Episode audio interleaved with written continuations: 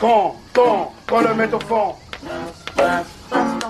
Salut les amis, salut tout le monde, c'est mardi, c'est Passe ton ballon. On est ensemble pour un peu plus d'une heure d'émission. Merci d'être avec nous pour ce nouveau numéro de Passe ton ballon, votre rendez-vous foot et OM hebdomadaire. C'est la 20e de la saison ce soir, 20 comme la note qu'aurait mérité chaque à la durée toute l'équipe des Comores pour leur match héroïque face au Cameroun et plus, plus globalement pour leur superbe canne.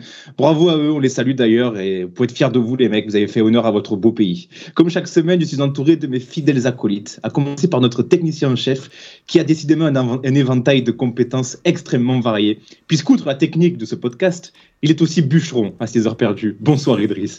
Bonsoir Mathieu, bonsoir à tous. Et je suis bien content d'avoir esquivé euh, la, la, la, la, première introduction que tu avais prévue cette semaine. je me la garde pour, euh, pour plus tard. Pour, plus tard. Mais euh, alors, il faut expliquer parce que euh, moi, tu sais, on, va expliquer à nos auditeurs, on prépare les émissions sur WhatsApp tous les jours, etc. Tous les, tous les lundis avant les émissions. Et voilà, pas que je n'ai pas reçu le, les, les, thématiques, etc. d'Idriss. Pourquoi? Parce qu'il était en train de tronçonner un arbre. Alors, je sais pas, il faut que tu nous expliques. Alors, pas un, mais trois arbres. de, mon jardin, parce que j'habite dans une superbe villa. Et en fait, euh, ben, le bois est là il, depuis un long moment, il fallait le couper en petits morceaux pour euh, des potentiels barbecue, euh, voire euh, cheminée. Et du coup, ben, vu que ça fait plusieurs jours que, que j'esquive, mon père m'a attrapé par le callback. Et il m'a dit Tu t'en occupes de suite. Voilà, après, passe ton ballon, on va faire passe ton, passe ton rondin de bois. C'est pas mal, c'est pas mal. Avec nous également, celui qui a, qui enfin, enfin, après 20 ans de carrière, plus de 900 matchs joués et 78 tirs non cadrés, il a enfin marqué son premier but en FLGT hier soir. Bonsoir, Ama. Bonsoir Mathieu, bonsoir tout le monde. Et je tiens à corriger de suite, j'avais marqué deux buts la ouais, saison dernière. Voilà, je me disais, il avait déjà marqué. Ah, le but, premier but de la saison. Je rectifie. Ouais, c'est son premier but de la saison, mais il avait déjà marqué. Bon, c'est un peu comme Pelé, euh, il dit qu'il les a marqués, mais personne ne les a vus. Ouais. non, non, parce que là, je, je, regarde, justement, je suis là pour. Alors, c'est euh, une belle tête. Par contre, tu t'es comparé à David Trezeguet ensuite. Euh, bon, non, surtout qu'il faut revoir l'action, il m'a enlevé le but. Hein. Ah oui, ça, ça t'as raté 50 000 occasions quand tu ah, t'enlèves. Bon, J'en ai raté deux, ça va, ça arrive. Je suis gardien, j'ai joué 5 minutes en pointe, ça va. Entrée catastrophique dans le champ. Et ah je suis allé au cage et j'ai fait un arrêt d'ailleurs. C'est vrai. Dire. Et il a pris un, il a pris un but sur penalty. T'as pris un peu... Mais, ouais, mais t'as as bien plongé. Hein. As fait mais oui, t'as un coup de bluff. un peu à la droite. Allez, on change le thème de ce podcast et on parle des 100 sous heures. Alors, le la... tournoi d'hiver. En plus, le plongeon un, petit, un peu à la chacun à la dure. C'est pas très académique, mais ça a failli être efficace. Ah, il savait pas ce qu'il faisait. ouais, franchement, pas mal. Et enfin, toujours avec nous, celui qui a vu la lumière et qui a enfin retrouvé la raison puisqu'il a osé réclamer samedi avant le match à Lens la titularisation de Leonardo Balerdi. Bonsoir Merwan. Et oui les amis, bonsoir à tous. euh, écoutez, euh, on, on sait qui s'est passé mettre, Merwan euh, bah, on sait parfois mettre de l'eau dans son thé et, et finalement moi cette semaine j'avais envie, euh, j'avais envie de voir euh, Leonardo Balerdi. pas pour l'enfoncer, mais bon voilà, je, je, vois que certains le réclament. Je me dis bon, on va, on va essayer de lui redonner une chance. je suis pas formalisé, voilà, j'ai mon avis là-dessus. Essayons de le revoir dans cet homme qui marche un petit peu mieux, savoir si. Et euh, effectivement, il y avait quand même un, un petit côté. Voilà, j'ai entendu à droite à gauche que l'OM ne jouait bien uniquement que quand il était là. Donc, euh, content qu'on ait pu voir que non. Alors, t'imagines si on avait fait ce match-là et qu'il avait été titulaire euh... bah, la, la, la, théorie aurait été décuplée là. Mais, mais moi, mais moi j'aurais été content parce que je suis content si, euh, si l'OE si fonctionne. Mais on verra bien. En tout cas, on parle plus de, de Samuel Gigot que, que de Balerdi. Donc, oui, on va en parler de. On va en parler dans l'émission de Samuel Gigot et du Mercato. Euh, les amis, après, après quelques émissions un petit peu hors série, on va un petit peu recoller à l'actualité ce soir. On va évidemment revenir sur cette très belle victoire de l'OM à Lens, en essayant de se projeter, projeter un petit peu, puisqu'on va se demander si cette rencontre peut être euh, autant un déclic que l'avait été le match aller. Euh, on va parler de la tactique, du système de jeu déployé par Sampaoli, euh, mais aussi revenir sur les prestations individuelles.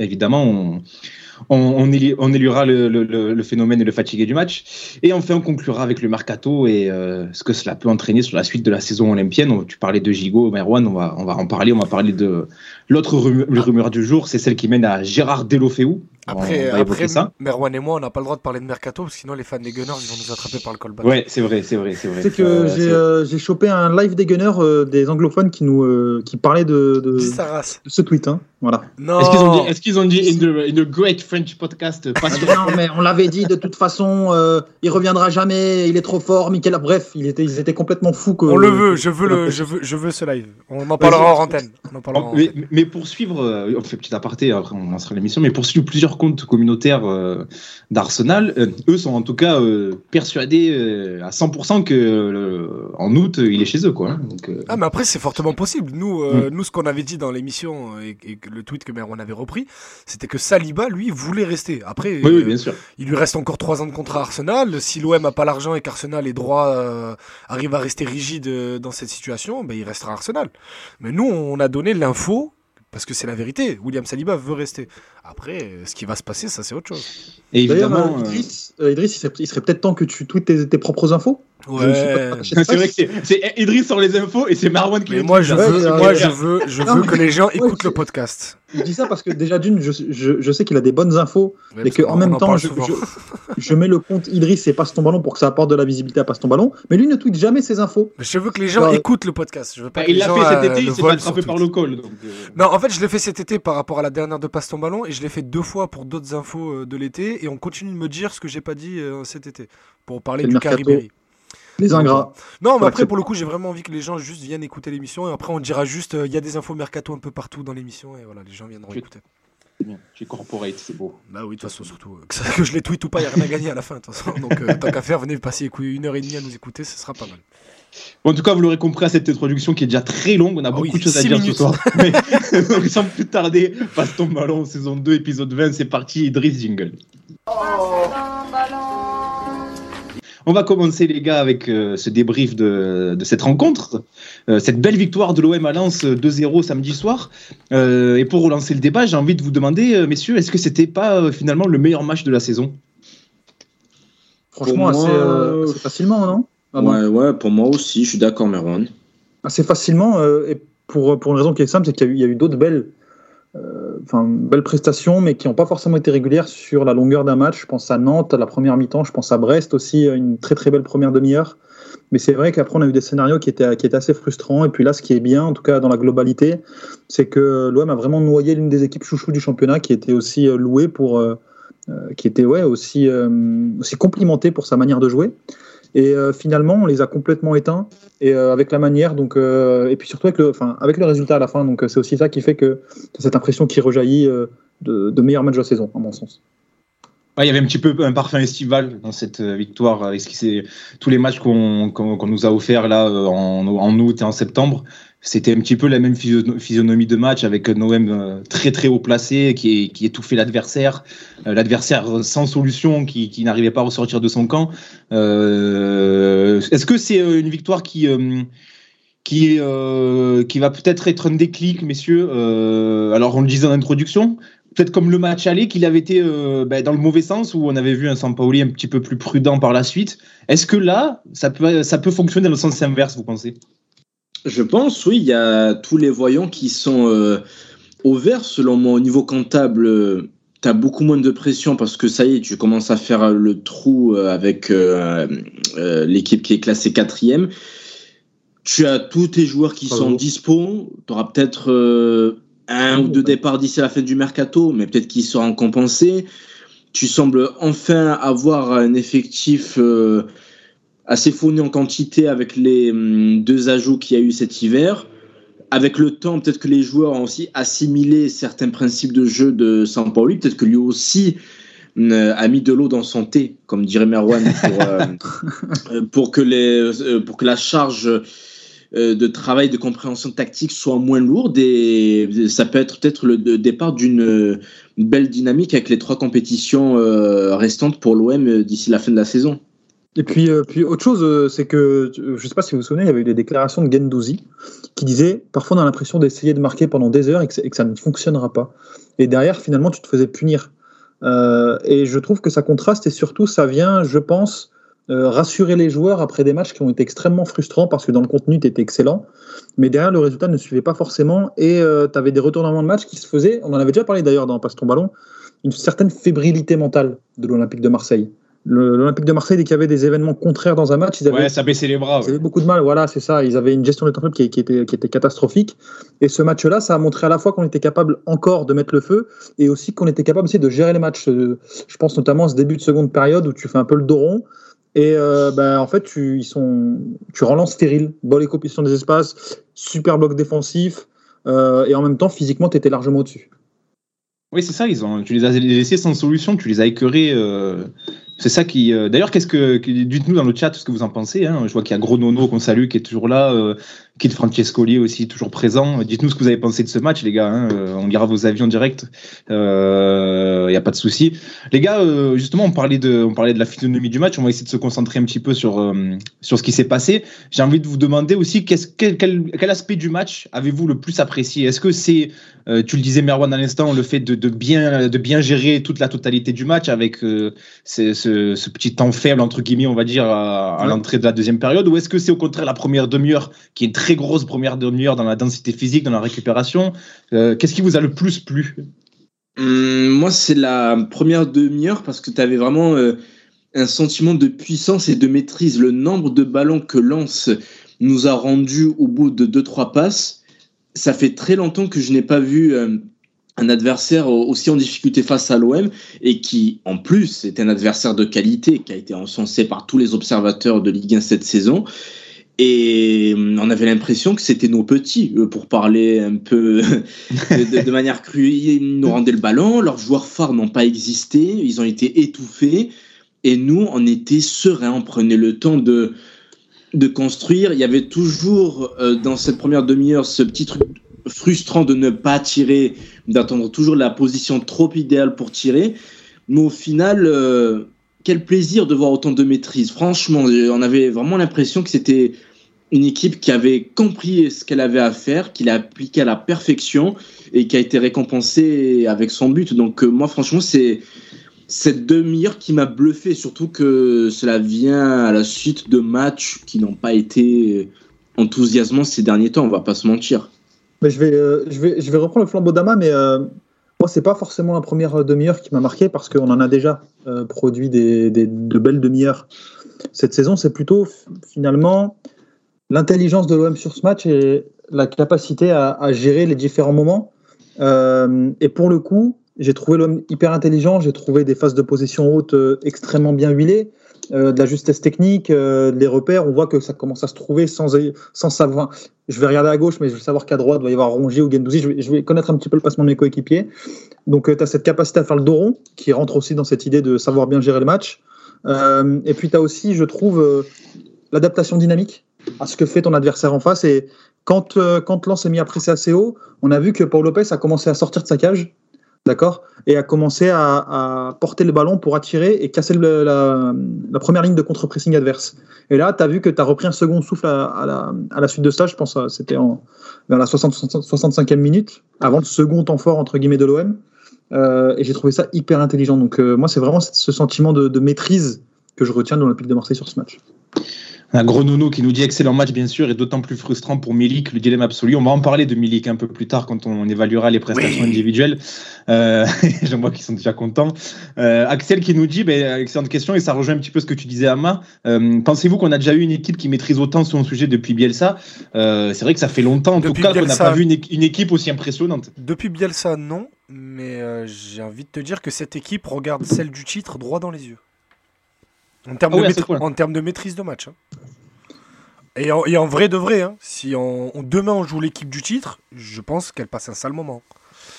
Peut-être moins talentueuse cette équipe-là, quoique. Quoi Non. Non, non, non, je pense Non, que c'est cette équipe-là. Ah, quand même, l'équipe du titre était très Ah talentueuse. oui, oui, avait elle, du talent, elle, elle mais regarde. l'équipe du titre. Oui, euh, non, non, mais elle était beaucoup plus âgée, mais en termes de talent, les- euh, elle est, elle est très, très, très sérieuse, celle-là. Mais bon, bref, c'est pas le débat. C'est juste Mm. pour dire en termes de maîtrise de l'adversaire et le, le sentiment de domination que tu as sur tes adversaires, euh, moi, ça me, ça me rappelle fortement l'année du titre. C'est quoi que t'as problème, apprécié toi le plus, Idriss, d'ailleurs, dans ce match le match de Gendouzi. voilà. Ndouzi qui rentre, qui rentre petit à petit dans la tête de tous les supporters des autres clubs français, ça me régale. C'est Ah, aussi, franchement, tu vois, on le kiffe parce que c'est un supporter de. Enfin, parce qu'on est supporter de l'OM. Hein. C'est un anti euh, Santo-. Ah oui, non mais, mais- Ouais, mais ouais, je peux ouais. comprendre les, les- les supporters adverses qui puissent pas le, le. Et en vrai, moi, je te dis la vérité. quand- il se fait toucher, à chaque fois il crie, t'as l'impression Mais qu'on oui, oui, dessus. Moi, je te dis la vérité, heureusement qu'il est, aussi, heureusement qu'il est fort dans le jeu. Parce que Gendouzi, il a le rendement de Luis Enrique, la vie de ma mère, je le déteste. Bah, ouais, parce que franchement, franchement hein, il est, euh, si tu prends objectivement, tu le passes sur le point des valeurs, il a un comportement qui est détestable. Ah, je le crains. Dans la vie. Euh, mais vu que ses partisans là, ben, bon, ça, ça va, c'est un peu comme euh, les Busquets, tu vois, Thiago Motta. Ah non, mais Ouais, Thiago- alors à l'OM, Thiago à l'époque, on les- on l'aimait, mais je comprenais pourquoi il était détesté par tout le monde. Il Thiago, rendait fou. Thiago Motta dans. dans Thiago, Thiago dans- Motta, tu l'aimais? Ah, moi, je l'avais à l'Inter, franchement, ouais, c'était un régal. La vie de ma Ouais, comme les- Ah, mais c'était un superbe les- joueur. Non, mais c'était un- non, mais surtout son, côté petite salope, surtout dans cette Inter où t'avais que des mecs comme ça, c'était génial. Non, Non, non, Gendouzi, euh, Gendouzi, il manque de. euh, En fait, il manque de, de finesse dans sa, dans sa puterie. Et, et, et Gronono qui nous dit, je pense que son comportement va lui nuire, va lui nuire notamment pour sa carrière en équipe de France. C'est vrai Non, que non, tu sais pourquoi? Parce que au contraire de Bah, ses... je- Non, mais au contraire de se ses concurrents. des mecs autour de lui. Déjà, il a raison, Merwan, et surtout au contraire de ses concurrents, on va dire à peu près du même âge. Je vais euh, parce qu'il a quoi il a, ah, il a 50 plus de moins que Rabiot. Mais bon bref, par rapport à la nouvelle vague de milieu de terrain là qui passe derrière les Kanté, Pogba et tout, ben mine de rien, il a quand même du caractère. Par rapport aux autres qui sont un peu, tu sais, Tolisso, Rabiot, c'est tout discret, c'est gentil et tout. Lui, même s'il y a beaucoup de, de, compensation et de surexposition, euh, il, a, il, a, quand même du caractère, ce serait faux de le dire. on va, oui, oui. Après, je, je suis, je suis pas sûr qu'un un, un coach comme Deschamps euh, soit très fan il adore du- ça. Ouais, je sais pas. Si, si, si, Je il sais pas, je suis pas sûr. Mais je pense pas que ce soit le même en équipe de France aussi, parce que je pense que, enfin, Gendouzi, et encore une fois, on va pas faire les anciens ici, mais quand, euh, tous plus âgés que lui, donc oui. quand tu viens d'un milieu populaire, tu, tu, tu sais c'est quoi ce genre de gars, tu Ouais, vois. c'est le genre de mec qui va l'ouvrir, mais quand il y a des grands en face de lui, ça va être, ça va être l'allié des grands où il va, où, il- où il va se taire. Surtout que Pogba, il Ouais. aime trop ce rôle-là, tu sais, le rôle de tonton, alors que le mec a 29 ans, tu sais. Et voilà, et puis il va pas les s'embrouiller avec Ouais, X, Y, ça. Non, mais c'est que, quand Merwan a 100% raison en plus. Axel qui nous dit l'image où il harangue les Lensois alors que ça lui insulte ses ancêtres. Ah oui, génial. tu l'as regardé en boucle dans la eu- voiture hier. Il, a eu, il a eu sa, sa chanson dans, le, vi- dans le, la, la- la- la tribune lançoise là, pendant 10 minutes, c'était exceptionnel et lui était là, il kiffait. J'ai l'impression même que ça lui plaît. Je sais pas si vous voyez, mais il, se- il se met en retard dans son replacement. Après, il met un Oui, petit coup il, il se d'accélérateur. déconcentre, il se Il faut qu'il déconcentre. fasse attention à ça. Oui, bien sûr, bien sûr, ça peut lui jouer des tours. Après, c'est le côté du huis clos aussi. Je pense qu'il y, a une- il y a une ambiance un peu, euh, une ambiance un peu ça, fermée. je pense dans un stade vraiment plein, tu sais, où ce- cette chanson, elle s'en va un peu dans le vent, tu fais pas trop attention. Les gars, sur ce match-là, est-ce que vous pensez que la notion euh, allez, de revanche, on va dire, a un peu pesé par rapport à ce qui s'était passé au match aller? Parce que j'ai l'impression qu'il a, été, il a marqué beaucoup de gens, peut-être même y compris les joueurs, ce match aller, cette défaite. Est-ce que vous pensez qu'il y a eu peut-être une notion de revanche, les gars? Euh, sentiment de revanche, je sais pas, mais en tout cas, oui, ça a été un pivot important dans la saison. Et vraiment, un, un pivot important euh, pour le coach, parce qu'il a eu un vrai. euh, il y a eu un autre, un autre virage qui a été pris après ce match. Et pour nous, parce que nous, on, on s'était dit euh, quel pied cette défaite, mais quel plaisir cette défaite. Alors que c'était une défaite, hein, mais quel match On touche la barre deux fois. Ah d'ailleurs, il y a un buts. là, qu'il y a pas longtemps, il a posté les, les actions qu'on a là, 2-2 pour Ah prendre ouais, l'avantage. La, de fou. la frappe d'Under sur la barre, il y a Lirola qui frappe juste à côté. Mon Dieu, oui, la, tête de, la franchement, tête de Dieng aussi. On prend deux, sur deux buts sur trois, c'est des contres. Non, c'est. Non, non, non, par contre, j'ai- enfin, pour le coup, j'étais au stade de ce match-là. Et certes, tu peux gagner, mais tu peux perdre aussi euh, 3-4-2. tu Mais vois. complètement, non mais c'est ce qu'on Oui, dit, c'est pas grave, oui, oui. c'est mais on s'en fout. C'est quand je te dis quel plaisir cette défaite, c'est que bah, t'es allé les armes à la main, et t'as perdu, c'est pas grave. Je préfère Bah, mille et, fois ce genre de défaite que, que, les, dé- que la défaite face à Brest à domicile, où t'as tellement peur d'attaquer parce que t'attaques euh, la peur au ventre de perdre le ballon, donc du coup tu redoubles des places pour rien, personne veut prendre sa responsabilité devant, et du coup bah, tu te fais punir en deux contre, qu'une des, qu'une défaite face à Lens où, où tu essayes d'écraser son adversaire, tu joues avec beaucoup de folie, beaucoup de dédoublement, be- et vraiment un 11 hybride et pas qu'un joueur hybride où tout le monde joue à tous les postes. Voilà, je sais pas, c'était enthousiasmant. Mais je suis pas d'accord avec toi parce que, après, je vais pas m'épancher sur le match aller, mais je, je nous ai trouvé complètement nuls.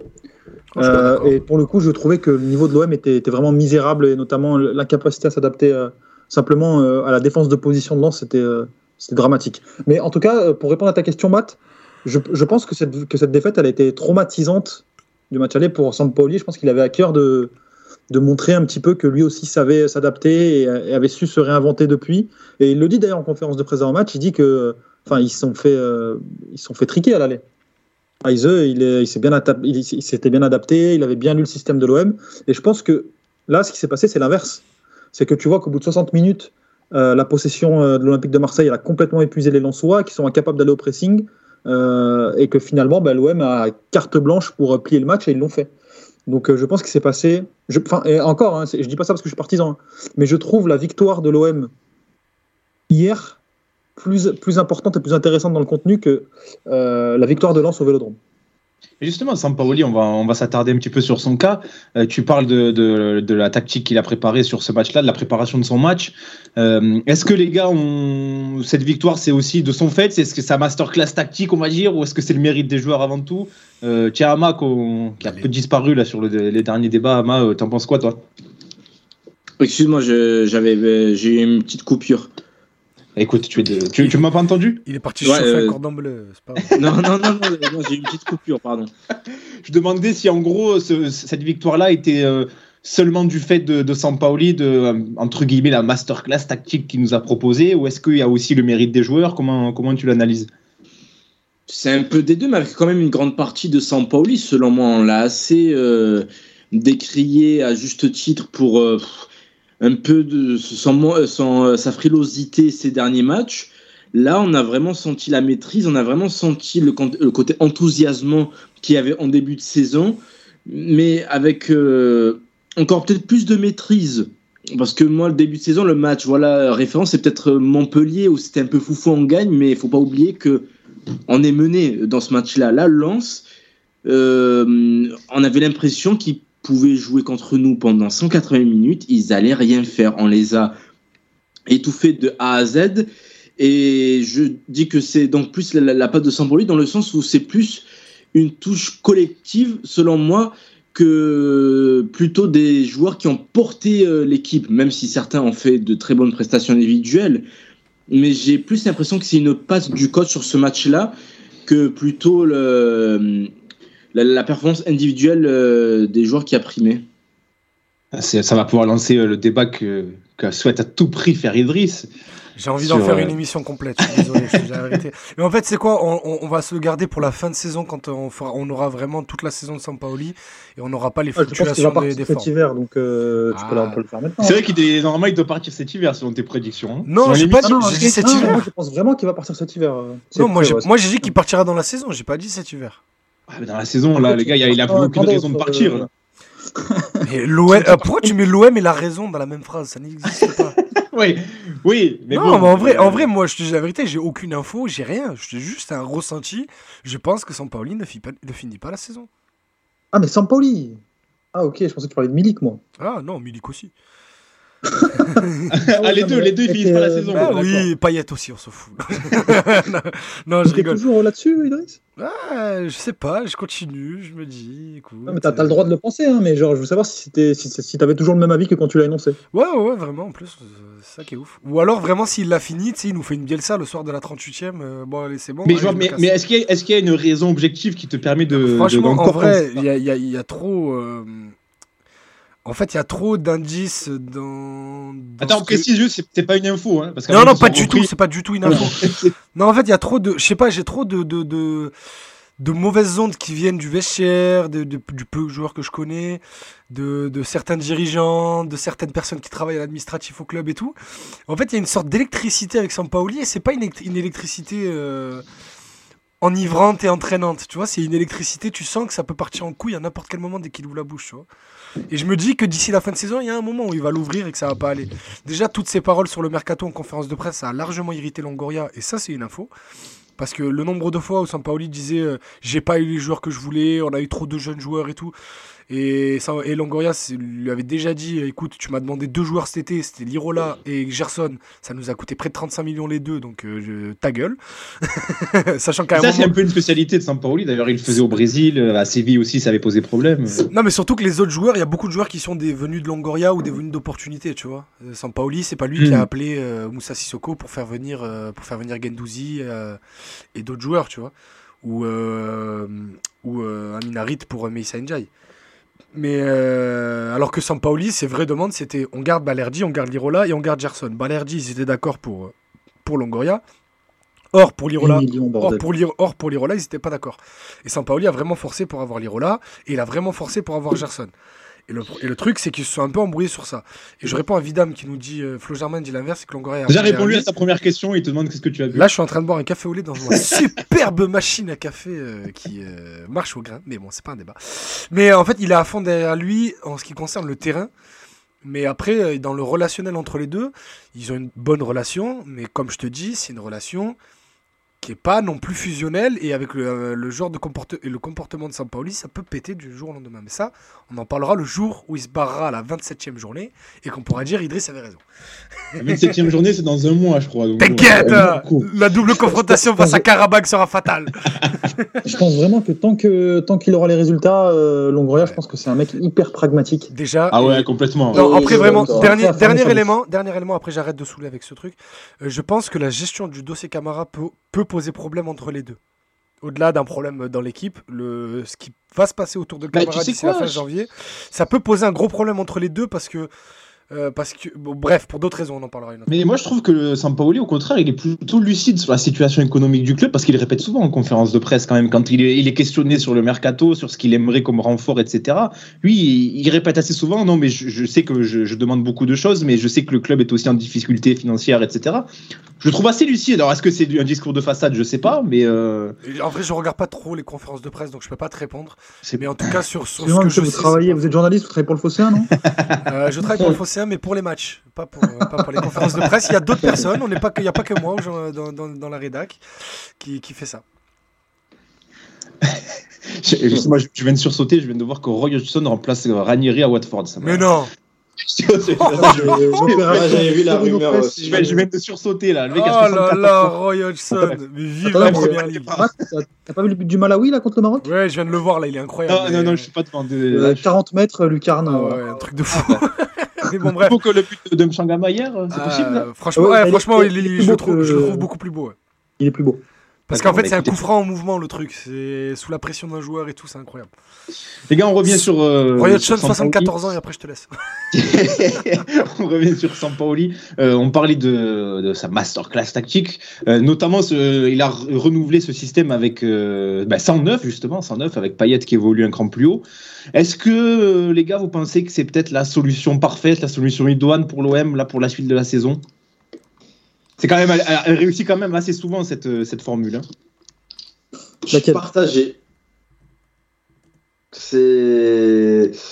Je, je sais pas, assez souvent, oui et non. Il y a eu des matchs où. Disons que tu es plus dangereux avec celle-là, j'ai l'impression. Après, ça marche pas forcément dans les résultats, mais je trouve que tu as, un peu plus de présence Ouais, devant, mais, ouais, mais il y a certains matchs où, où, selon moi, ça a contribué euh, à ce manque d'initiative dans les tirs. Euh, je m'explique. Avec un, un joueur qui décroche, tu as plus de densité, donc du coup, tu as la balle un peu plus haut. Mais du coup, les, joueurs, j'avais l'impression qu'ils cherchaient toujours à faire euh, les unes de le décalage, et encore, et encore, et encore. Parce qu'au final, il n'y avait pas le neuf dans la surface qui offrait la solution de centre. Et donc, du coup, on voyait trop de stérilité. Là, par contre, quand ça marche, comme sur le match de, de Lens, bien sûr que c'est un régal. Mais est-ce que ça va être le cas à tous les matchs? C'est ça la problématique. Et surtout, si tu joues 109, euh, dans la gestion des hommes, qu'est-ce que tu vas dire à Milik et Bakambu? Tu vois, c'est, je suis vraiment partagé. Bah, peut-être associer les deux. Je sais pas. Euh, D'ailleurs, est-ce que vous pensez que c'est possible une association Oui, des deux euh, Bah, euh, Oui. Milik, Milik en hein. pointe, Bakambu à gauche. Pourquoi pas Ah, mais ça veut dire que tu remets Payet à gauche Non, tu remets Payet dans l'axe. ouais, mais le problème. T'enlèves un le- milieu de terrain en fait, excuse-moi, mais t'enlèves un milieu de terrain. Ah, il joue plus bas du coup. Non, Ouais, tu mets. Bakambu à la place de Conrad en fait, dans le système avec Milik. oh, bah, ça avait été fait avec Jeng et Milik, je crois qu'ils ont déjà joué Ouais, ensemble. ça.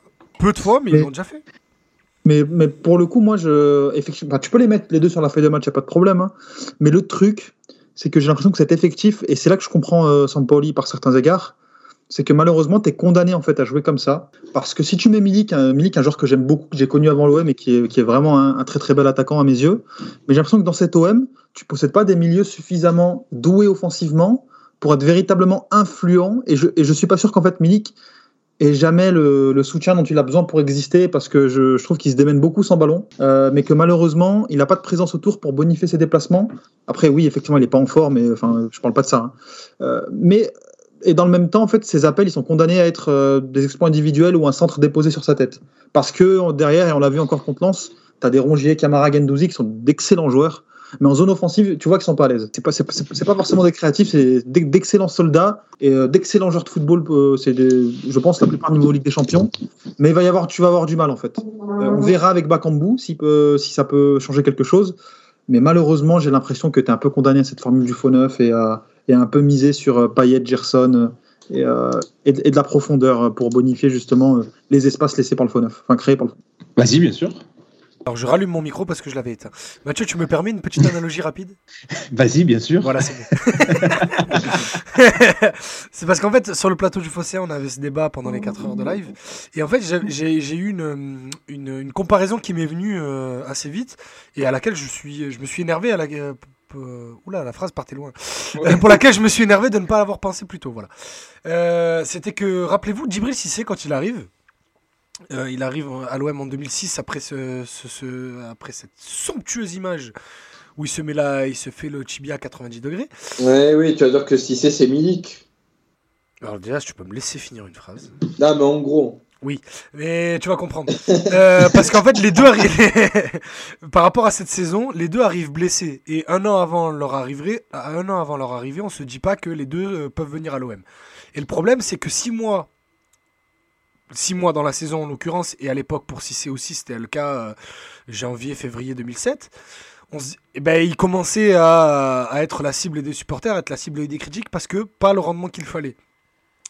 Et le problème, c'est que je me dis, bah, aujourd'hui, avec les problèmes médicaux qu'on connaît sur Milik, parce que Merwan l'a dit, on connaît la qualité de l'attaquant, c'est un superbe attaquant, c'est un attaquant de classe mondiale quand il est à 100%, mais le problème c'est est-ce qu'il sera un jour à 100% Sachant que euh, aujourd'hui il a des graves problèmes au genou, que si, euh, que si il est à l'OM aujourd'hui et que euh, la Fiorentina a passé son tour, que la Juve a passé son tour, que la Lazio avec Sarri a pas fait grand effort alors qu'on sait que Sarri c'est papa pour le récupérer là-bas, ben, c'est qu'il a de- ses, ge- ses- ses- ses- ses genoux ne seront pas ne seront plus jamais les mêmes. Et du coup, ben, est-ce qu'on peut s'entêter à dire est-ce qu'il faut trouver une place à Milik et est-ce qu'on va pas juste dire à Milik ben ça va être à toi de faire ta place? Gronono qui nous dit si Idriss dit que si c'est égale Milik, Amaïs va se chauffer et dire Under égale Julien Rodriguez. Si vous n'avez pas la référence, écoutez l'émission de la semaine dernière. euh, vous aurez une très belle histoire à ce Après, sujet. la, la phrase que je viens de faire était- a été très mal construite, je le reconnais. Mais euh, concentrez-vous et vous comprendrez.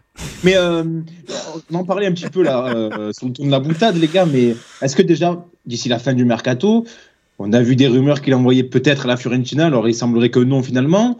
Mais est-ce que déjà Milik va finir la saison à l'OM C'est c'est peut-être déjà une première question qui- à laquelle il faut répondre. Alors c'est comme ça paraît fou de dire ça, mais Bah là, il y a, y un, il y a un jeu de chaise musicale là, qui va s'amorcer avec le départ de Vlaovic euh, euh, à la Juve, d'accord Donc de, de la Fio vers la Juve.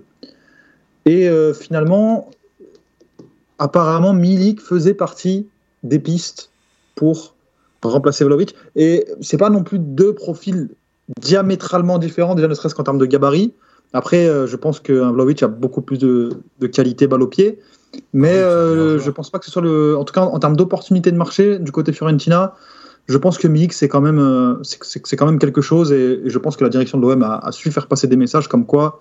Alors, on compte dessus, on le bradera pas, mais il y a quand même. Ils ont dire. reçu, ils ont reçu des offres. hein. Je te le dis, ils ont reçu des offres cet hiver, mais ils n'ont pas reçu d'offres. euh, doit être 18, euh, il me semble. Ouais, ils veulent 15 apparemment. Moi, mais en plus la, je- situation. En fait, il a, déjà, il a une situation contractuelle très ouais, elle est un peu compliquée. bizarre. ça- ouais, elle est bizarre, Parce qu'il appartient situation. pas complètement à l'OM. Ça. et et s'il doit partir cet hiver, il y a une grosse partie de, de l'indemnité qui devra aller à Naples. Parce que l'OM, en gros, va devoir payer 12 millions d'options d'achat à Naples, quasiment obligatoire. hein. En gros, Milik ne retournera jamais à Naples. Sauf catastrophe. Dans le foot, faut jamais dire jamais. Mais ils ont reçu des offres cet hiver de pays un peu exotiques. Et déjà, le joueur n'est pas intéressé. Et euh, le club aussi euh, le, le fait comprendre qu'ils ne sont pas chauds du tout.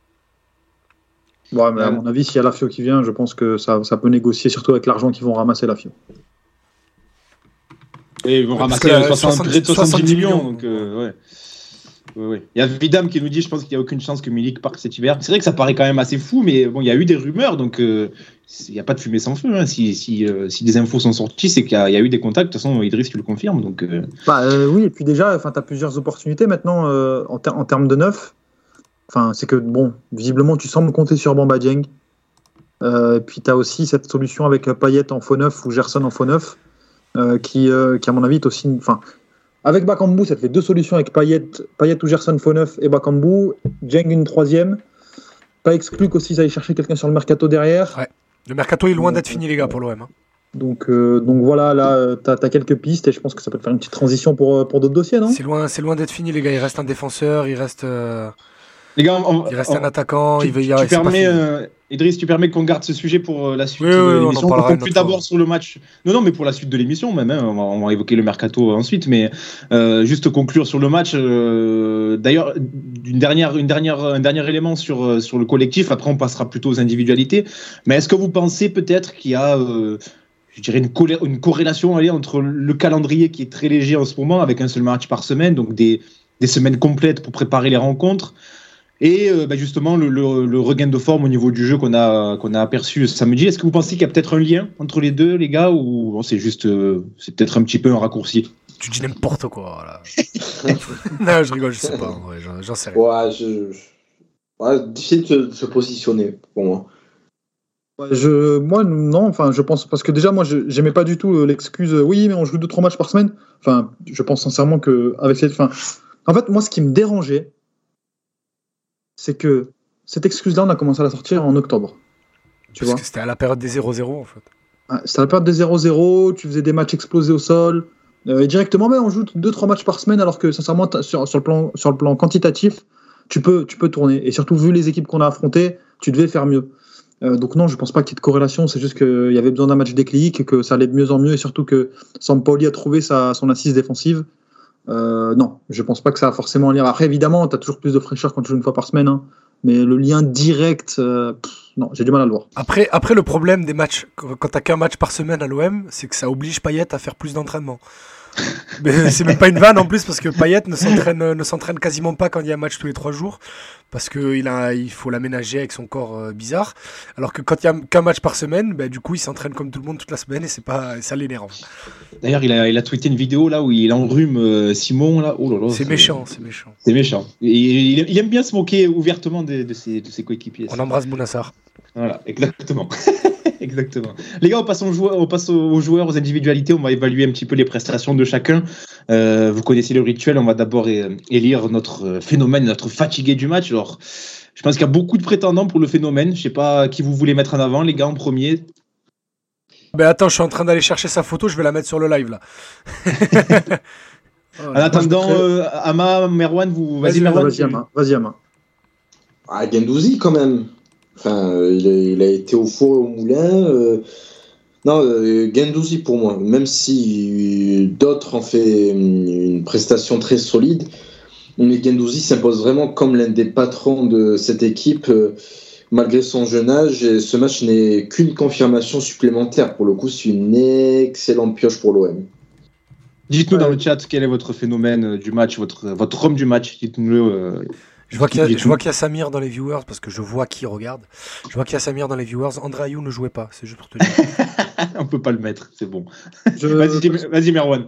Perso, moi, je mettrais, enfin, pour pas mettre euh, Gendouzi qui a fait un excellent match, hein, je mettrais, je mettrais Saliba. Ah je mettrais Saliba parce que je pense que c'est peut-être son meilleur match à l'OM dans la consistance. euh, parce qu'il a fait d'autres grands matchs, il n'y a pas de, y a pas de souci, mais il y avait parfois quelques erreurs qui étaient assez gênantes. Bon, il en a fait une ou deux euh, à contre Lens, mais c'était pas non plus incroyable. Et tu as aussi ce retour sur Fofana qui peut, euh, qui peut, qui, enfin, qui, qui à mon avis coûte cher en début de match euh, pour Lens. S'il ne revient pas et il, laisse, il le laisse filer au but, euh, tu commences peut-être le match à 1-0 et c'est pas du tout le même match derrière, quoi. Euh,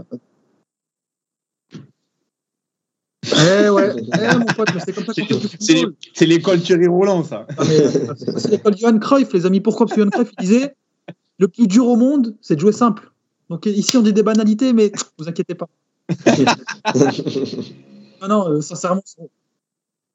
tu vas te calmer Bah, Allez, allez l'OM. Non, non, Saliba, il fait euh, son retour au début. Dans son retour, c'est classe mondiale, ce qui fait franchement waouh. D'ailleurs, on l'a, on l'a revu, on l'a revu un moment latéral droit comme au début de saison. À un moment donné, il est monté, il a fait une montée. là. Oui, exactement. Tu fais bien de souligner. Et c'est Il est- justement il a commencé attaquant, je crois, Saliba, quand il a commencé le foot. Non, Petite info. ce, ce- ce- ce truc-là, Mathieu, tu fais bien de le souligner Et ju- justement, c'est l'une des choses qu'on voyait en début de saison, euh, le, le fait de voir les défenseurs centraux monter et qu'on ne voyait plus ces derniers temps. Ouais, c'est vrai. Et, et justement, le, le fait que les défenseurs recommencent à monter dans les phases offensives, ça a clairement joué dans le bon match de l'OM. Avant, justement, ce truc, ça déstabilisait énormément l'adversaire, ça apportait le surnombre. Et le fait de le revoir de nouveau euh, me met en joie, vraiment. Parce que si on voit ça à qu'il y avait chaque match, Balerdi qui savait faire ça, euh, mais euh, bon, visiblement Twitter avait tort une fois. Écoute-moi, je je vais, taquin. je vais partir, je vais guetter, je vais appeler mon envoyé spécial, Chichi, c'est toi le boss, à l'aéroport. Le jour où Saliba prend l'avion pour retourner à Londres, écoute-moi, je vais aller avec ma milice, avec mes petits, avec mes petits vaillants, et on va l'empêcher de prendre cet avion. Pour en parler rapidement, euh, bon, pour qu'il reste, il faut, bon, c'est quand même très peu probable, il faut que l'OM soit qualifié des Champions. champions obligatoire. Voilà, euh, ça va coûter cher si jamais tu envisages de Bah, de ça- le faire rester. Tu pourras les faire plier autour de 25-30 millions. Ça va être compliqué hein, de sortir. Ah, pour l'OM, ça va être chaud. Hein. Parce que là, tu as plein de paiements qui vont arriver, sachant que cet été, tu vas payer Gendouzi, Under, euh, Paul Lopez, Tutti Quanti et Milik.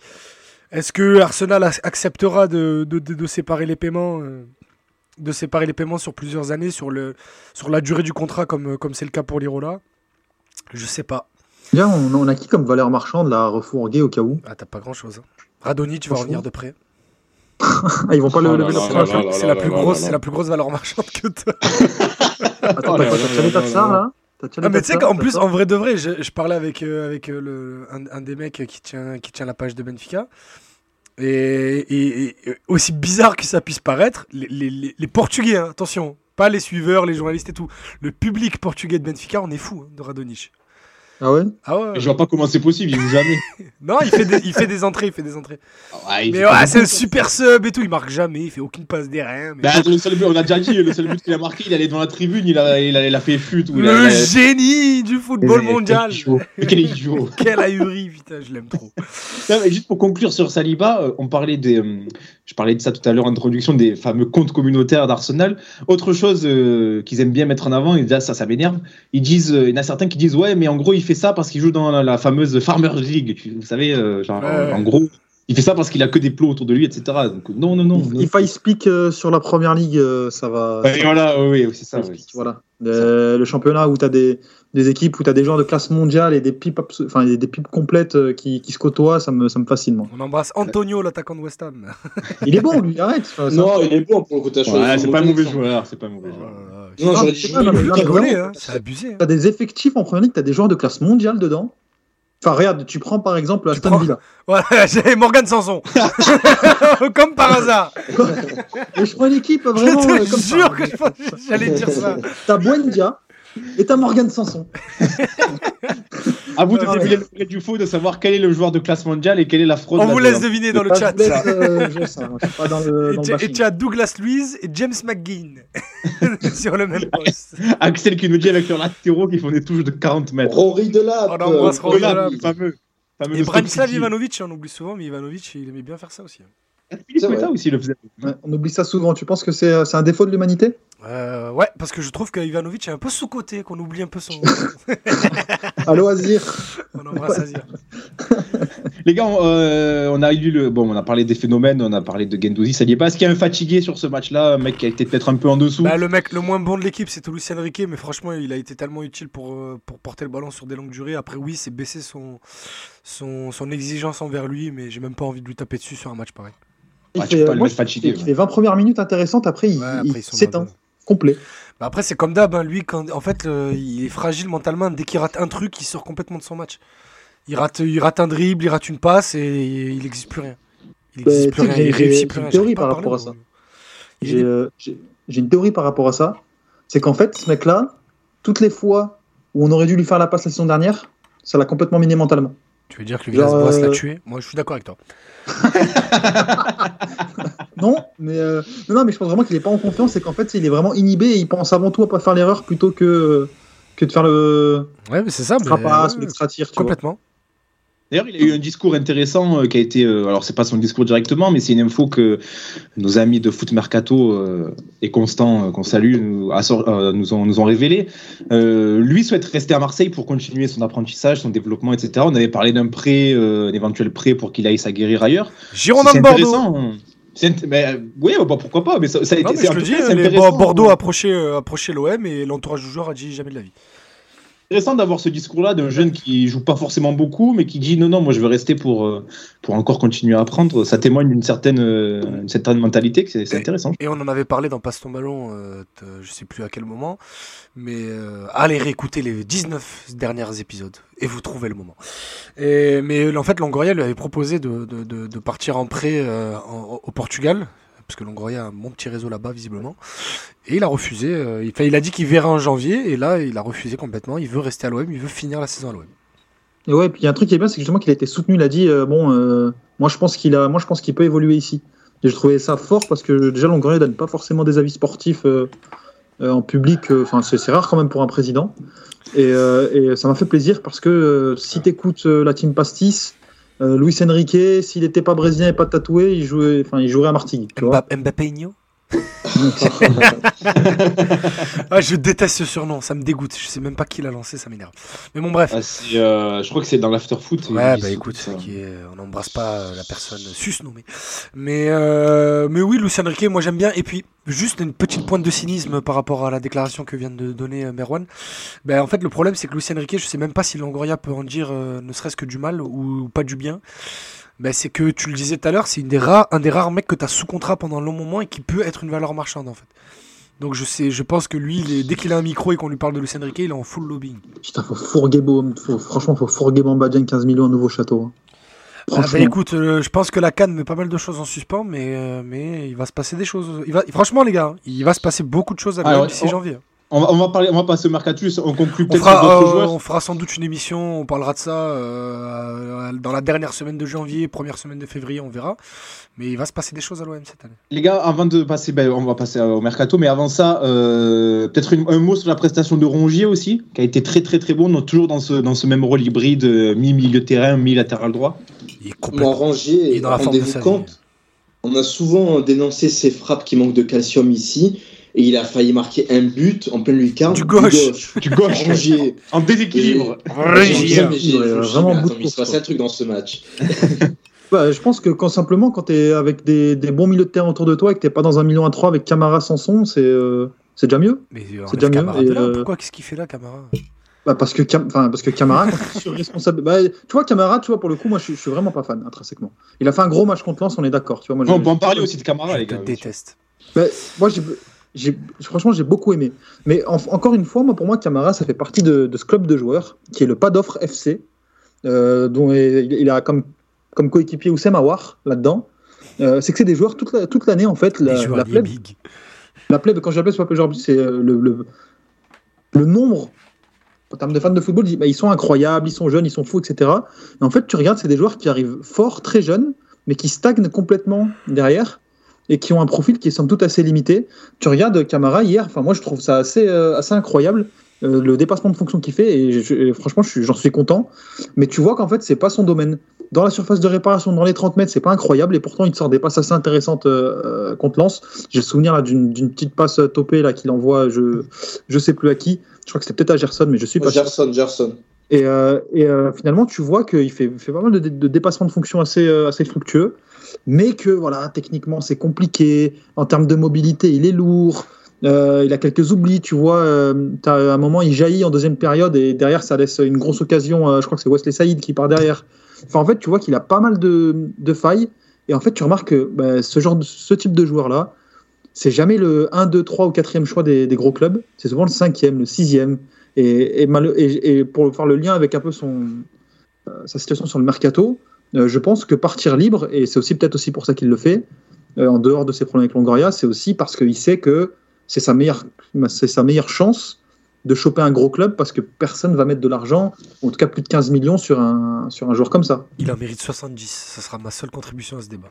Mais, mais tu regardes, regarde, regarde, en, une phrase, hein, tu regardes, quand les clubs, qui avaient des besoins à son poste, quand il même quand il était défenseur central et qu'il était jeune, Euh, qui, ont mis 25 millions sur qui? Sur Koundé ou sur Camara? Sont allés sur Koundé. Après, intrinsèquement, enfin, euh, Bah oui. Camara, c'était un poste où il, où il allait de. Enfin, c'était une époque où il, où il allait de milieu à défense, milieu à défense, on savait pas. Et puis, franchement, il faut avouer, Koundé est un crack générationnel, ce que n'est pas Camara. Camara, c'est un très Oui, mais bon quand tu le voyais en Ligue 1, Koundé, c'était bon, mais c'était pas incroyable. Ah, si, si, si, individuellement, c'était fou. Ah, Moi, je, je- je- je- je Ah, le trouvais bon et encore, euh, voilà. Mais Non, Mais Camara ça reste quand même moyennasse, je trouve, au niveau européen, je parle. Non, t'es malade. On verra bon, bref, j'en parle tout le temps. Moi, je euh, le vois, je le je sais pas, je, peut-être que je suis pas objectif, mais je, je suis euh, incroyablement. Et euh, t'expliques comment que semaine après semaine. sur lui? Euh, bah, il est, on le voit avec euh, ce qui se passe autour de lui cet hiver. Il, c'est quelqu'un qui est très très mal entouré, très très mal conseillé, très très mal référencé. Du coup, parce que le football euh, que vous avez découvert dans Sunderland Till I Die, ben ça se passe dans beaucoup de clubs. En fait, les cellules de recrutement à base de data et de mecs intelligents qui se disent on a besoin de ça, on va prendre ça. Ben, c'est assez rare dans le foot professionnel. Des fois, tu as des clubs amateurs qui travaillent beaucoup mieux que des clubs pros. Et le problème, c'est que quand t'as pas un agent ou un réseau d'agents capable de faire le lobby suffisant, c'est le cas de Camara, ben ton nom revient jamais dans les, dans les, dans les, euh, dans les tablettes de clubs. Ouais, mais quand même, là, on est quand même à un niveau de transfert qui fait que les gros clubs devraient te regarder. Enfin, il est pas. Ah, mais est après, pas après septième, les, quoi. clubs, les clubs qui le regardent, ce sont des gros clubs. Euh, Il y, il y avait Thomas Tuchel qui, pour des raisons euh, bien compliquées euh, de politique politicienne euh, en Angleterre, qui l'ont, euh, qui voulaient Camara à, à tout prix cet été. Et au C'est quoi, final, des raisons politiques politiciennes? Ça veut dire quoi ça? Bah, c'est assez, c'est en fait c'est Chelsea et son et son bureau d'administrateur de merde qui a forcé Thomas Tuchel à prendre Saoul. Et tu vois regarde le nombre de minutes qu'a joué Saoul depuis euh, depuis le début de cette saison.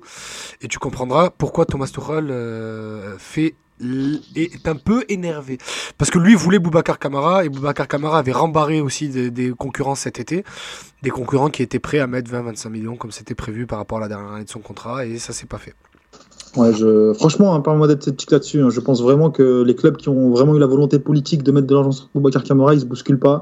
Sinon, ils auraient mis ne serait-ce que 10 cet hiver, tu vois. Chose qui, euh, je sais pas si ça arrivait. Tu verras on en parlera quand cette affaire sera terminée On passe au mercato, les gars? Si tu veux Allez, jingle euh, pour passer à la suite. Le mercato, les gars, on en a un petit peu parlé déjà euh, en début d'émission et tout au long de tout au long de cet épisode. On va, on va approfondir un petit peu plus le sujet, euh, puisqu'Idriss, tu nous dis que il va y encore avoir des choses qui vont se passer là sur la dernière semaine de mercato, mercato qui ferme lundi prochain. Euh, donc, tu penses que l'OM va encore se renforcer, va encore vendre? Dis-nous tout, Idriss. Bah, tout, je peux pas tout dire. Parce que sinon, euh, les, les copains qui me donnent les infos vont se faire taper sur les doigts. Mais il y aura des départs. euh, Il y a des départs qui sont déjà. euh, euh, qui sont déjà actés pour le club en tout cas. Après, ça dépendra de- des joueurs. Mais Tsar peut partir du jour au lendemain. Alvaro peut partir du jour au lendemain. Euh, Gay peut partir du jour au lendemain, même avec le- l'embargo Watford. Euh, Bamba Dieng peut partir du jour au lendemain. Euh, attention à pas trop s'attacher à Minarit. Donc euh, attention, euh, il va se passer. je pense que personne s'est vraiment attaché à lui, malheureusement. Non, mais ce que je veux te dire, c'est que le prêt peut dégager pour dégager son salaire des boucs parce que l'OM a une piste, euh, une piste euh, dans un poste similaire qui est euh, une opportunité à saisir cet hiver ou jamais. Donc sur laquelle ils sont en train de travailler. Donc, euh, donc voilà, il va, se- il va se passer Ah, beaucoup de choses. il va se passer des choses. Et non, ce n'est pas celui que tu crois, Meron. Bah oui, non, mais ça, je t'inquiète, je, je sais que c'est pas celui que je crois. Non, bah, du coup, en fait, on peut le dire, du coup, le dossier Belaïli est refermé complètement côté Marseillais, en tout cas. Oui. Euh, il s'est passé beaucoup de choses. Nous, on en a parlé euh, en privé. Je crois qu'on n'a pas dit grand-chose en public ou rien, même. Et en fait, le, le problème, c'est que c'est le problème de beaucoup de joueurs africains.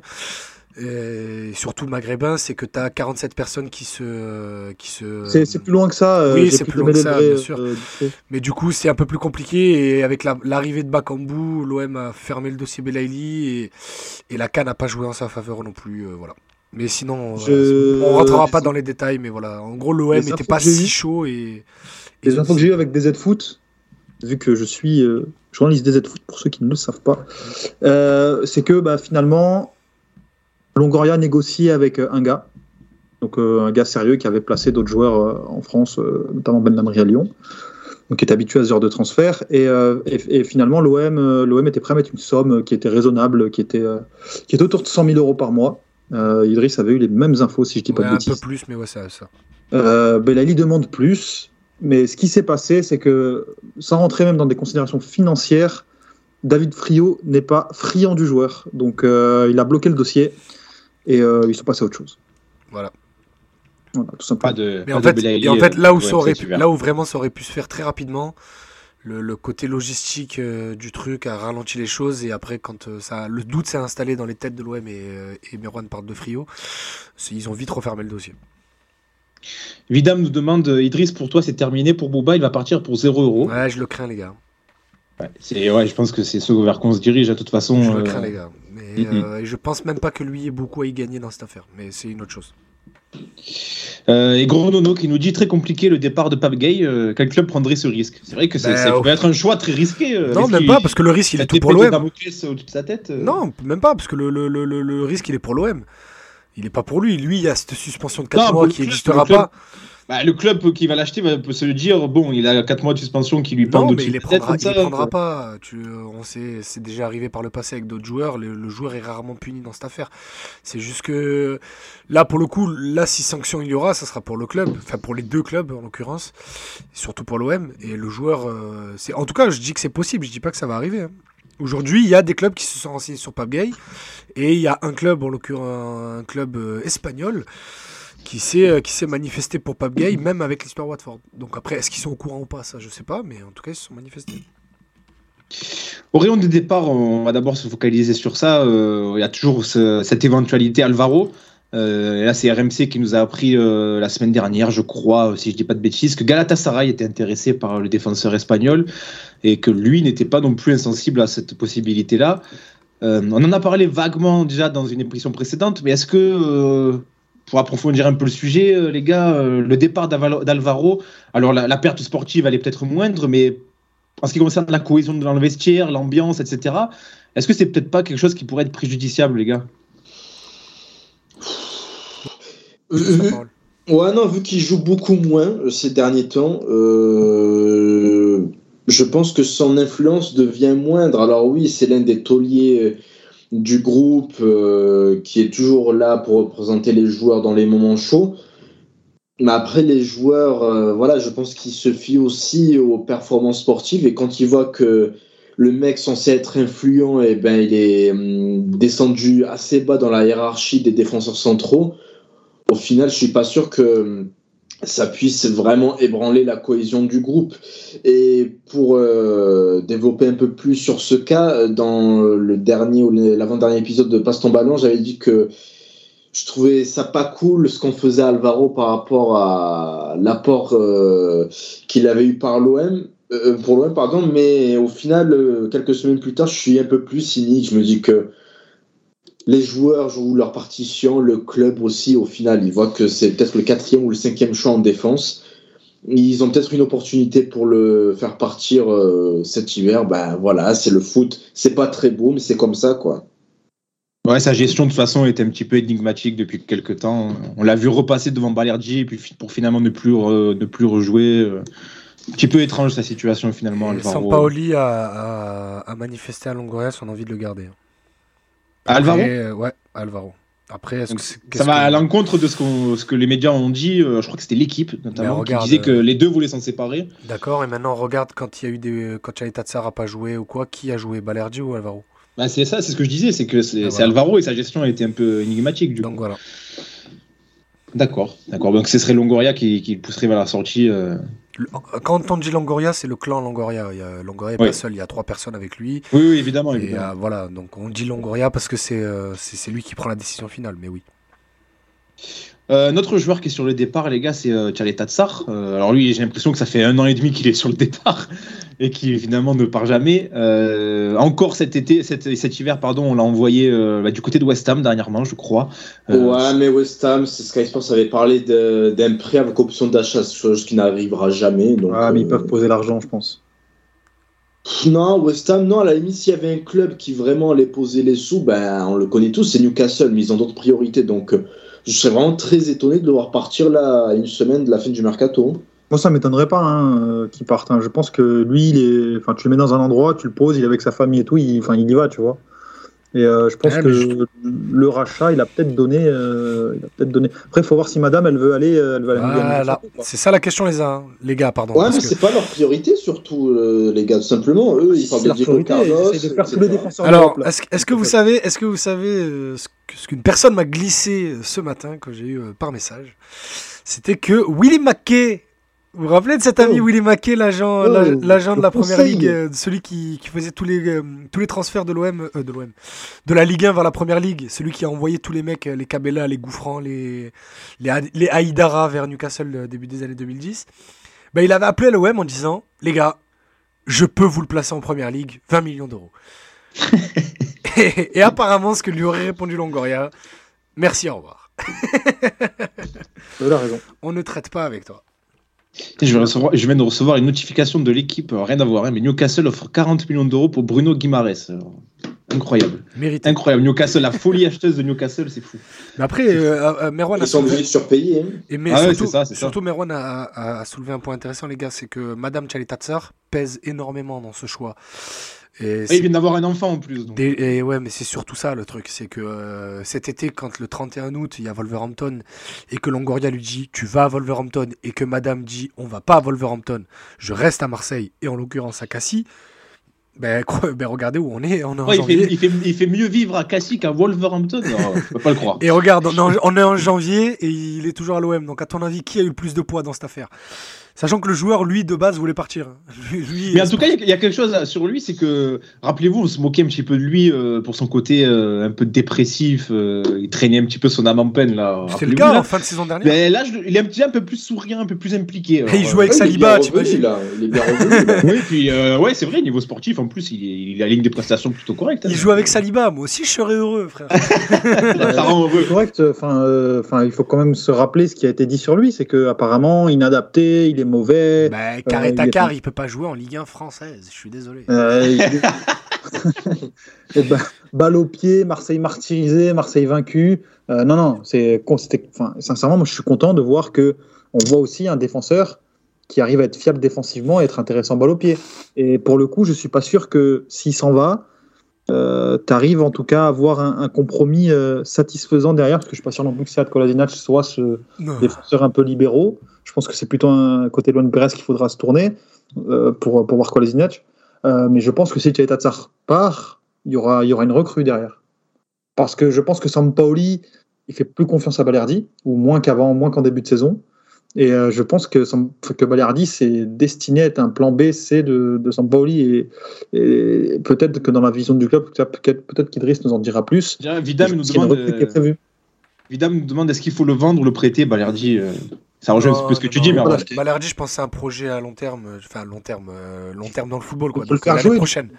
Il faut le faire jouer, du coup. euh, Enfin, d'un moment, c'est que même moi qui le trouve complètement nul, enfin, pourquoi tu mets 8 millions d'euros et tu le fais pas jouer alors qu'au début de saison, c'est ton titulaire Parce que là, Si, je pense, si je pense qu'il en lui, encore- fais-le jouer. Moi, moi, moi, vous savez qu'on n'est pas d'accord avec Merwan et que je l'aime plutôt bien, mais il faut reconnaître que si Tchatchalé Tatsar. Ah, si tu es congolais, arrête, tu, tu dirais qu'il est. Enfin, Oh, c'est pas vrai. faut arrêter. Bref, si. Tcha- si Tchatchalé Tatsar euh, et lui sur, en concurrence sur le même poste, bah, tu vas pas te, tu vas pas te casser la tête et tu vas, tu vas mettre enfin, ouais.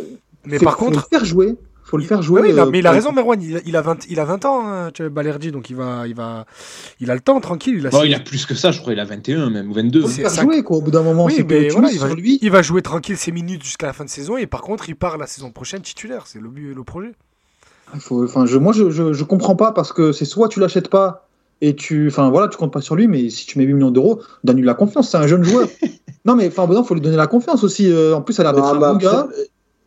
Là, il y, a la- il y, a, il y a une série de. On va recommencer à jouer tous les trois jours là bientôt, donc euh, il aura du temps de jeu. Je Ouais, il pense, va jouer. À partir ouais, de juillet, ça, ça- ça, on le di- on le disait en décembre aussi, et c'est pas arrivé. Ah, mais si Alvaro part, là pour le coup, tu n'auras pas 50 options sur le banc. Donc, euh, Euh, j'ai- J'espère en tout cas qu'on le fera jouer parce que j'ai pas envie qu'on se retrouve avec un mec Il y sur les aura- bras qu'on n'a pas pu jouer pendant. Si Alvaro, si Alvaro part, il n'y aura pas de recrue. Par contre, si Alvaro et Tatsar part, il y aura une recrue. On lance un débat sur Balerdi, Gronono nous dit voilà, c'est reparti. Eh oui. C'est un Euh, petit peu la rengaine de cette émission. Juste pour parler sur de, sur Delofeu, parce que c'est arrivé deux trois fois Oui, sur on le me chat. demande beaucoup. Carlitos. Euh, alors oui, c'est une vraie piste. aussi. Alors oui, c'est une vraie piste, mais moi, des infos que j'ai, c'est pas aussi chaud que, que ce que ça. Que c'est en ça a Italie surtout que ça a affolé sur ça. Voilà, donc en fait, c'est une vraie piste. Le nom est arrivé, il y a, il y a eu, il y a des discussions, mais c'est pas du tout aussi chaud que ce que les médias en disent pour l'instant. Vous en pensez quoi d'ailleurs euh, cette possibilité Euh, Moi, je vous avoue que ça fait des années que je l'ai pas vu jouer, donc euh, je me Ouais, prononcerai il- pas, mais Il est clatax, il est- Il y a Axel qui a dit que, c'était pas en m'écoutant qu'il va retrouver confiance. Euh, bah écoute, Axel, tu vois, on est, tu connais mon avis là-dessus, mais moi je veux qu'il joue. J'ai envie qu'il joue. Regardons-le. Voyons, voyons s'il a la courbe de progression qu'on attend de lui. Qui, s'il l'a, tant mieux. Mais c'est, à mon avis, tu rends service à personne, que ce soit à lui ou au club, en laissant euh, au placard comme ça. Surtout de la manière dont ça a été fait, je trouve. Euh, en plus, regarde, regarde. Ce qui se passe, juste euh, rapidement sur Balerdi, si tu m'accordes, Mathieu. vas-y, vas-y. Euh, c'est que Balerdi joue au début de saison. Voilà, il, il est meilleur que la saison dernière. Je suis toujours pas fan, mais peu importe. Euh, il joue. Ensuite, apparemment, enfin, il sort du 11. Il se blesse.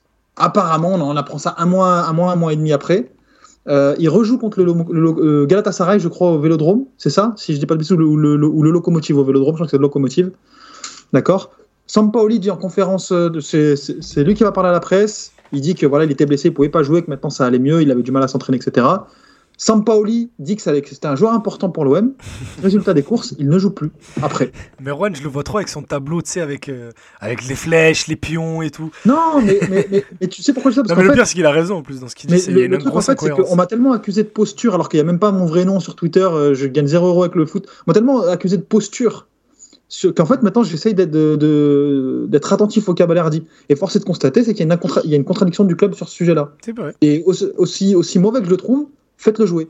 Faut Parce que reconnaître, Katsar, c'est une solution à court terme et tu te mets, tu te mets, tu te mets dans, dans la mouise si tu mets Balardi au placard. il faut reconnaître quand tu racontes n'importe quoi et quand tu es honnête. Donc là, tu es honnête. C'est bien. Tout à fait. Tout à fait. Merci, monsieur le procureur. Le le mec juge tout le monde dans cette émission, c'est fou. Oui. Ben, les gars, pour revenir sur Delofeu, il y a Don Popol qui nous dit euh, Delofeu, les pistes à l'ancienne Super époque. surnom. Super, sur- super surnom. Qui nous dit Delofeu, les pistes à l'ancienne époque Zoubi. Est-ce que vous partagez cet avis euh, Il y, a une- il y a pointe d'algérianité là, époque Zoubé. époque Zoubi Bah, euh, moi j'aime bien Deulofeu, mais le problème c'est que pour les gens qui l'ont vu plusieurs fois, c'est que ça a l'air d'être un peu un poulet sans tête. On n'est pas en 2013 là. hein. Ouais, mais ça va, il a... non, non, c'est un bon Ah, il est jeune, il est jeune. par Il est mort, il est. Non, non, il est jeune. Non, Ah, non, c'est- franchement, je pense que c'est un vrai bon joueur. Ouais, je pense que c'est un bon joueur aussi. Mais le Ah, truc, c'est que, je- enfin, en fait, euh, il y a des joueurs, tu te demandes, en fait, ils sont forts, hein, tu les regardes, tu fais, mais ils peuvent aller très haut. Finalement, ils font rien. Et euh, Deulofeu, c'est un peu la même chose. Je sais pas si vous vous souvenez, au stade, quand il joue les- la France avec l'Espagne, il met un doublé. Il est mort. il est- Non, c'est Vous bon. vous souvenez ou pas? Non, moi, je me c'était rappelle le pas. premier match il VAR. Ah oui, oui, oui, avec un but refusé de, de Griezmann, je me rappelle. Et euh, ouais, bah, il se joue là, il est, il est exceptionnel. Et puis même, enfin, à Everton, il a fait quelques, quelques fulgurances. Mais euh, sincèrement, euh, pff, faut voir les autres pistes qu'il y a. Mais euh, si, pour moi, pour le coup, si tu, si tu refuses Belaïli, mais que tu prends Deulofeu, à la, Ah, toi, tu veux du frisson, toi. la théorie euh, d'élite sale gueule du joueur maghrébin, quand même, elle va, elle va en prendre un petit peu. euh, Et il a raison. Il a raison. hein. Franchement, moi, je vois pas de cohérence à refuser Belaïli et prendre Delofeu aujourd'hui. hein. Moi, Delofeu 2014-2015, c'est quand tu veux. hein. Franchement. Après, est- c'est pas le même style. Hein. Complètement, une non, question de- de- complètement. De, profil. Non, après, ouais. c'est pas non plus un style diamétralement différent, hein, je suis désolé. hein. Ouais, mais que c'est- il est quand même bien plus vif que Belaïli, que j'aime beaucoup, mais euh, il est pas super explosif, euh, notre Ah, ami. t'es- il est plus. C'est est- deux joueurs de percussion, capable d'évoluer dans le cœur du jeu. Je, je pense vraiment que en tant qu'opportunité de marché, parce que tu dois payer hein, pour Deulofeu, euh, et surtout le fait que voilà, c'est un Algérien aussi par rapport à Marseille, tu fais à la fois un coup sportif, euh, qui, qui- tu peux même lui donner un contrat de 6 mois à Belaïli, ou un contrat d'un an et demi. Deulofeu, tu donnes un contrat de 3-4 ans, 3 ans je pense. Ça te coûte beaucoup plus d'argent que de Non. chercher un Belaïli. Et Ah, si comme, tu- euh, tu demandes à moi, moi je le prends Belaïli, mais tu sais très bien que.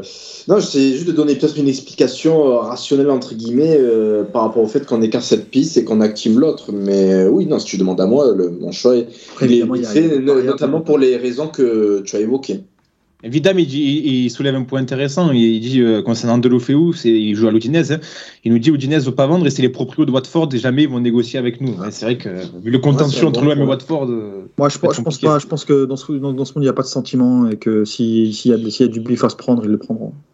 c'est ça, les gars. Watford et Udinese, c'est la famille Moji.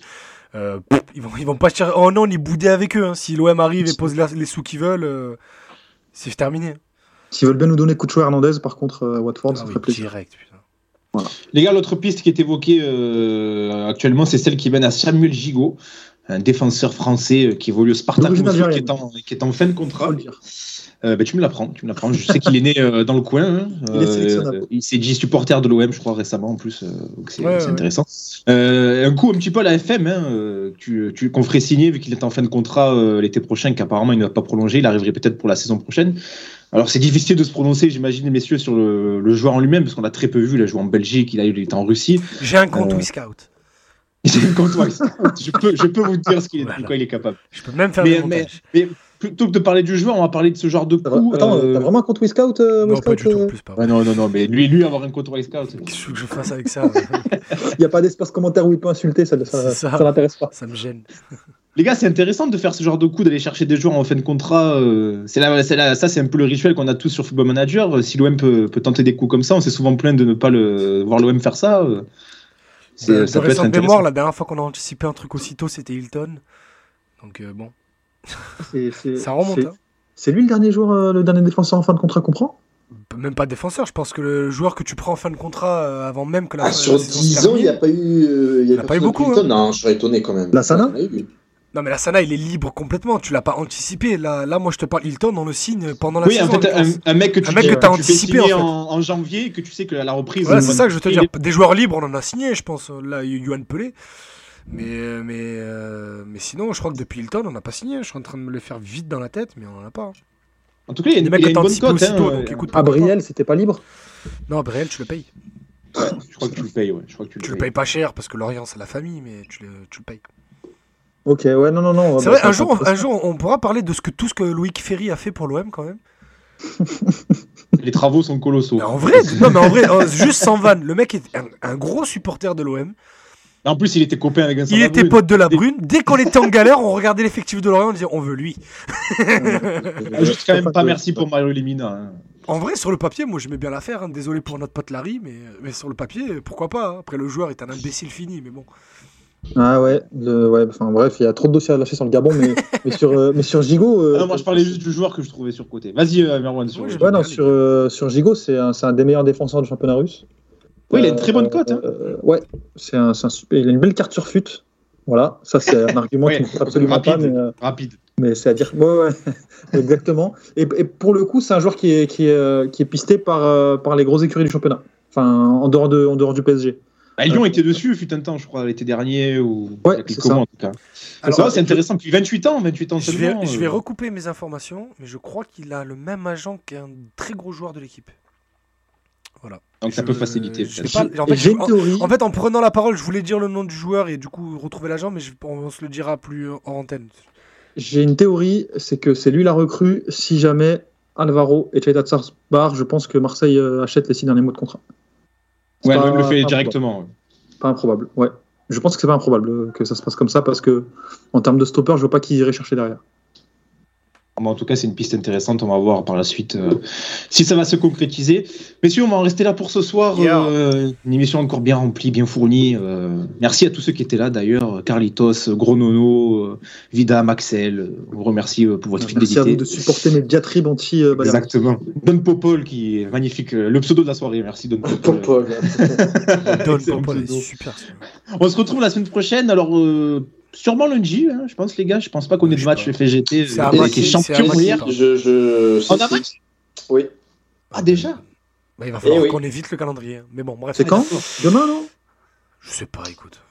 Euh, j'ai- eu l'information en fin de journée. Là. C'est Ah Ama bah, qui, qui s'occupe de ça. J'adore, j'ai eu l'information en fin de journée en mode Flo Germain qui vient d'avoir une. Alors qu'il a, reçu, dire. alors qu'il a reçu une circulaire de Cédric Ah non, c'est samedi. qui Attends, travaille avec la, la de. France euh, ce week-end Ouais, ce week-end, Ouais, c'est Coupe de France. de France. ouais. Oh. Ouais, ouais, Coupe de France. Et Coupe de France. euh, si vous habitez dans la région, il y a un très bon Martigues euh, OM, la réserve de l'OM qui se déplace à Martigues samedi à 18h, vu qu'il n'y a pas de Ligue 1. Allez, euh, allez à Francis Turcan samedi à 18h et à 21h, vous avez le match de l'OM contre Montpellier. Ça Mais, mercredi prochain, il y a de la Ligue 1 du coup? Euh, non, non, là, il n'y a, pas de y a pas de Ligue 1 en semaine sur le mois de janvier. Et c'est à, part si l'OM se qualifie, il y a- il y a début février, il y a OM Lyon. Ouais, ouais, c'est en février que ça repart. Mais c'est vrai que le mois de janvier, il est très très light pour Ouais, les ouais, footballeurs. Ouais, mais parce qu'il y a la trêve euh, des Sud-Américains. là. Ouais. Ouais, c'est ça, C'est c'est ça. ça. ouais. C'est ça, exactement. C'est ben, ce week-end, je crois que d'ailleurs euh, Gerson n'est pas là hein, contre Montpellier. Je crois qu'il part déjà. Non, il est sélectionné. Je crois que ce Ouais, ouais, là, non? Je crois que c'est ce week-end, il y a des justement ça joue euh, en Amérique Bon, du bref, on Sud. s'en fout, c'est pas grave. On se passera déjà Bon, en tout cas, on verra bien. On débriefera ce match-là. euh, On euh, on espère cette qualification de l'OM face à Montpellier. Parce que ça va déterminer aussi beaucoup de choses, notamment le match face à Lyon, euh, la date de, de ce, de, ce match qui va être rejoué. On parlera de ce match-là et puis on, on parlera Ouais, de la fin du on- mercato. on Vu qu'on aura- sera le lendemain de la fin du mercato, on aura certainement beaucoup de choses à dire. Donc, euh, Mais pour la. ça sera une on- émission riche on- encore. On travaille sur deux émissions, enfin je travaille sur deux émissions. Euh, une avec un supporter lyonnais, La- l'année dernière on avait ramené Sofiane, mais euh, là on- je vois avec un autre supporter lyonnais qu'on connaît bien et qui fait aussi partie de la team Winamax, pour juste parler au-delà de la rivalité, un peu parler, de- pas, parler du match. exposés au sol. Oui, Voilà. bien sûr, ne pariez pas. No bet, no debt. Et, euh, et on travaille aussi avec une émission avec un copain qui travaille dans la presse, euh, dans la presse marseillaise pour le dernier jour du mercato, comme on l'avait fait cet été avec Mathieu Grégoire. Voilà. Tout à fait. Toujours des, des, des émissions hors série aussi qu'on vous prépare. Et, des- Il y en a des et, le belles qui fameux, et le fameux dans la deuxième partie de saison, le fameux top 30 des pires joueurs qui va. on Ouais, a fait le top arriver 30 très, des meilleurs joueurs. Le top 30 des pires joueurs va arriver très vite, donc restez connectés. Suivez le compte arrobas passe ton ballon sur Twitter. Euh, ben on se retrouve la semaine prochaine, messieurs. Allez, Passez une bonne semaine. Salut. Ballon